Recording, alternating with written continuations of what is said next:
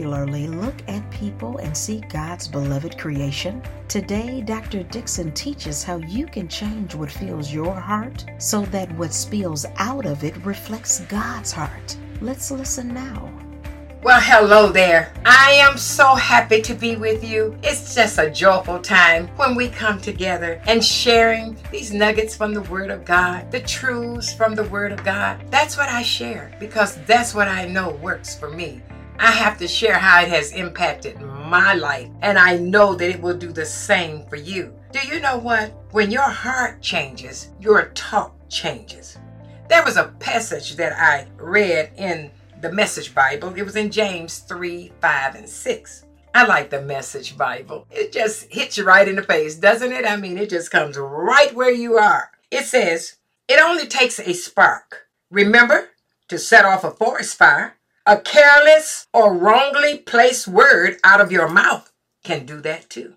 By our speech, we can ruin the world, turn harmony to chaos, throw mud on a reputation, send the whole world up in smoke, and go up in smoke with it. Smoke right from the pit of hell.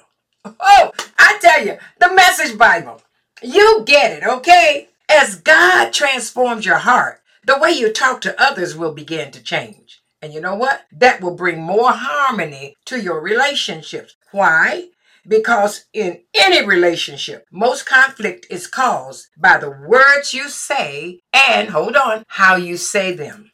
It only takes a spark, remember, to set off a forest fire. That's what the message said. A careless or wrongly placed word out of your mouth can do it. By our speech, we can ruin the world. I love that. I'm saying it again because it's good. By our speech, we can turn harmony to chaos. By our speech, we can throw mud on a reputation. Ooh! By our speech, we can send the whole world up in smoke and go up in smoke with it. Smoke right from the pit of hell. Awesome Message Bible. You know, people respond differently to stress and pressure. When the pressure is on, what comes out of someone's speech reveals what's really going on in their heart. Under stress, kind people become kinder, and patient people become more patient. Under stress, mean people become meaner. Bullies become bigger bullies. Angry people become angrier. And opinionated people become more opinionated. Whatever is in your heart is going to spill out when you're under pressure. So the only way you can control what you say is to manage what's going on in your heart. Now, how do you really feel about the people you interact with each day? Does social, economic, or political standing have any effect on how you see them? Do you give equal respect to everyone you meet? Well, humility means thinking of yourself less and thinking more about the needs of others. It means you meet people on their own terms. You don't think you know it all.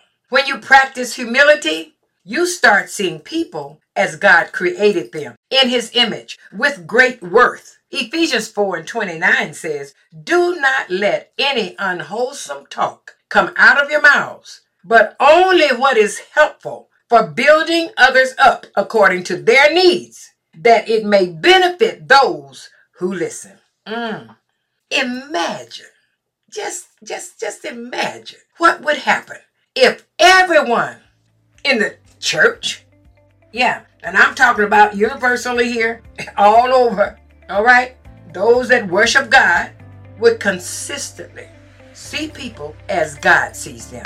You know, we would become known as being humble and kind and great listeners.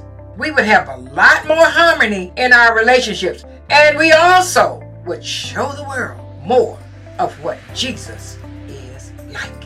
When your heart changes, your talk changes. I am Carol Dixon, and this is Dash. Dash is a 501c3 organization supported by partners and friends of Carol Dixon Ministries. All gifts and support are tax deductible and can be mailed to P.O. Box 24831, Detroit, Michigan 48224. We want to hear from you. Send your comments, questions, and praise reports to IamCarolDixon@gmail.com. And remember, Dash is always on.